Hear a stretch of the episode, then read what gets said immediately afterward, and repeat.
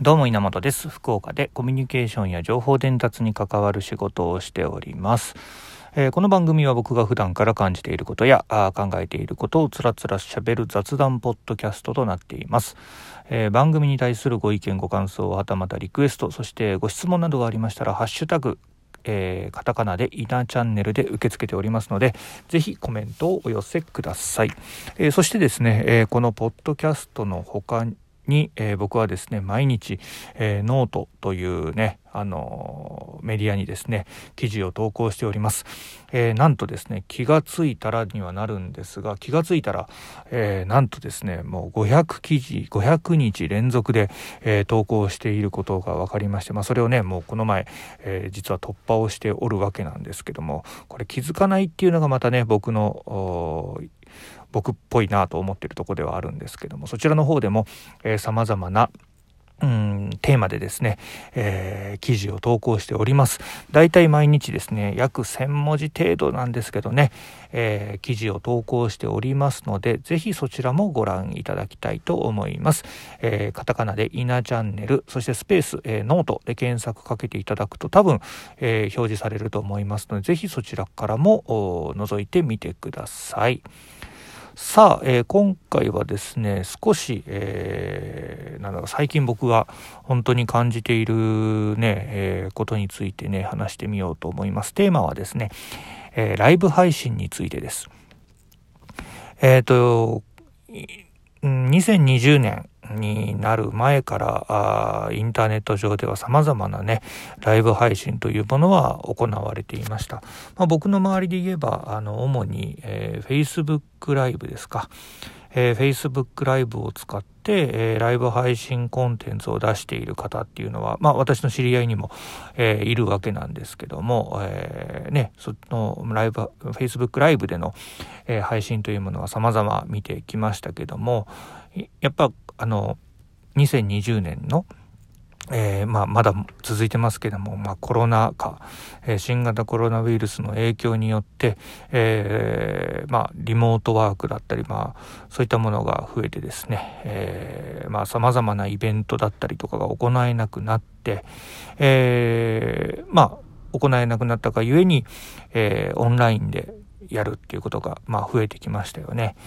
えー、まあ、俗に言うオンライン何々、まあ、よくね、あるのが、まあ、オンラインセミナーとか言われるものもありますけども、これまでね、リアルリアル会場でやるしかなかった様々なセミナーが、まあ、オンラインでやるっていうことが増えてきましたね。まあ、それによって、例えばアプリケーションで言えば Zoom であるとか、まあ、Google の Meet、えー、それから、まあ、Microsoft で言えば Teams、まあ、そのあたりですか。まあもともとねスカイプとかは、えー、電話機能があったわけなんですけどもまあなかなかねスカイプって聞かれなくなりましたけどね。まあその辺りのツールを使って多くの人がまあオンラインミーティングをしでそのオンラインミーティングが、えー、例えば YouTube ライブであるとかうん、Facebook ライブであるとか、ペリスコープであるとか、まあ、そのあたりに、まあ、接続しやすい環境が出来上がってきてて、えー、いろんなところでね、オンラインセミナーというものが行われるようになってきました。で実際僕も最近こうお仕事の中で、えー、まあ、ライブ配信というね、えー、大きいくくりにはなりますけども、まあ、ご相談いただくことも多いんですね。でライブ配信自体のご相談ってなってくると僕は特にこう映像系の人間ではないのでそれは映像系のスタッフには渡すね、業務になるんですけども、まあ、最近ね、あのー、やっぱライブ配信周辺のことをご相談いただくことが最近増えていますね。まあ、例えばこの周辺っていうのは、大きいところで言えば、例えば、えー、そのライブ配信に対する集客どうします？どうしたらいいですかっていうご相談。えそれから、ライブ配信が終わった後のアフターフォローってどうしたらいいんですか？というご相談だったりとか。あとは、まあ、アーカイブ動画ってどうしたらいいのかという相談だったりとかっていうものは、えー、大きいところで周辺ですね。これ最近ね、本当によく、問われる、問われるというか、あの、相談されることではあるんですけどね。まあ最近そこについてもお仕事いろいろさせていただいているっていうのが実情ですね。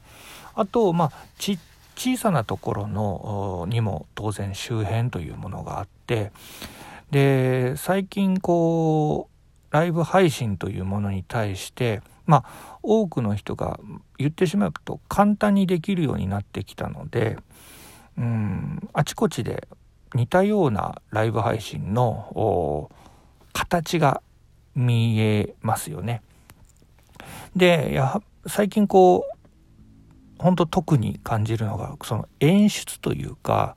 あライブ配信をどこどのどういった形で、まあ、魅力的に見せることができるかというところについて、えー、なんだろう相談を受けることが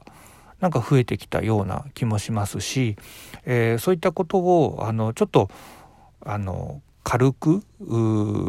まあ、提案というかですね、えー、まあアドバイスをさせていただくとものすごくこう、えー、ヒットするというかですねあの気持ちよく受け取っていただくことが非常に増えてきたなというふうに思います。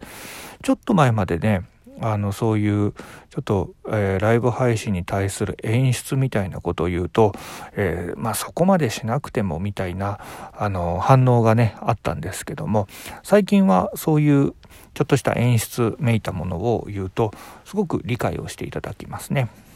でこれはあのおそらくですけどもその、えー、私がねこうお話しさせていただく相手もいろんなライブ配信を体験しているからだと思うんですね。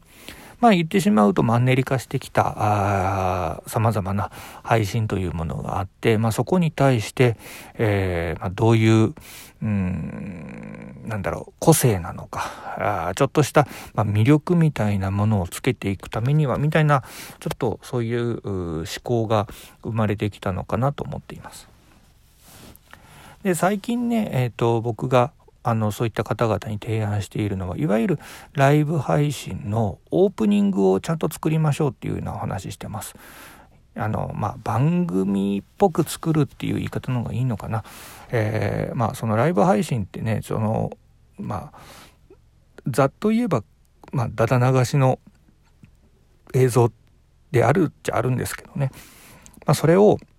やはり少しこう番組チックにしてあげるとまあ形が良くなるというかね、えー、入り口の時に、えー、突然「どうもこんにちは」で始まるよりは何かタイトル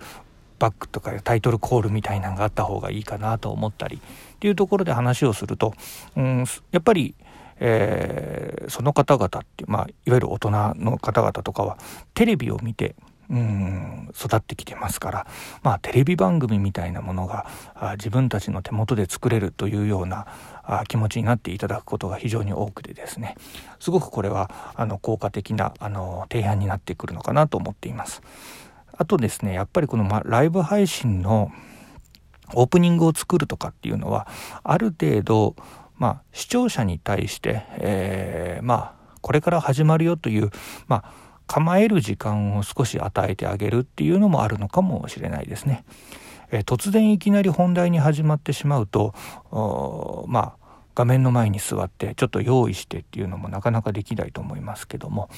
えー、まあそういったオープニングの映像が、まあ、例えば1分とかあればその1分の間に、えー、まあ見る体制になれるっていうのもあるのかなと思いますね。うんまあ、この辺りのちょっと時間の上手な使い方にもなってくるのかもしれませんがあ最近ライブ配信というものはその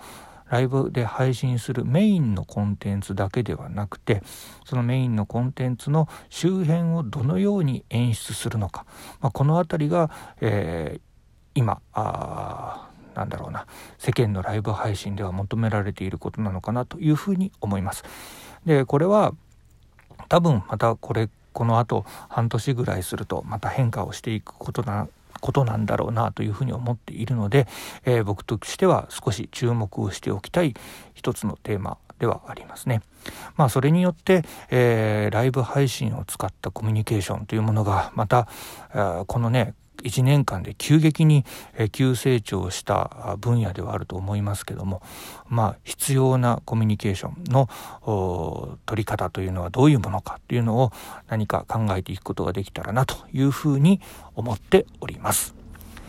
はい。ということでですね、この番組は、えー、僕が普段から感じていることや考えていることをつらつらしゃべる雑談ポッドキャストです。えー、番組に対するご意見ご感想、はたまたリクエストは、ハッシュタグ、イナチャンネルで受け付けておりますので、ぜひ、えー、コメントをお寄せください。ご質問などもね、えー、どしどし送っていただけると嬉しいです。ということで、えー、今回はですね、ライブ配信で最近変わってきたことについて語らせていただきました。また聞いてやってください。稲チャンネルでした。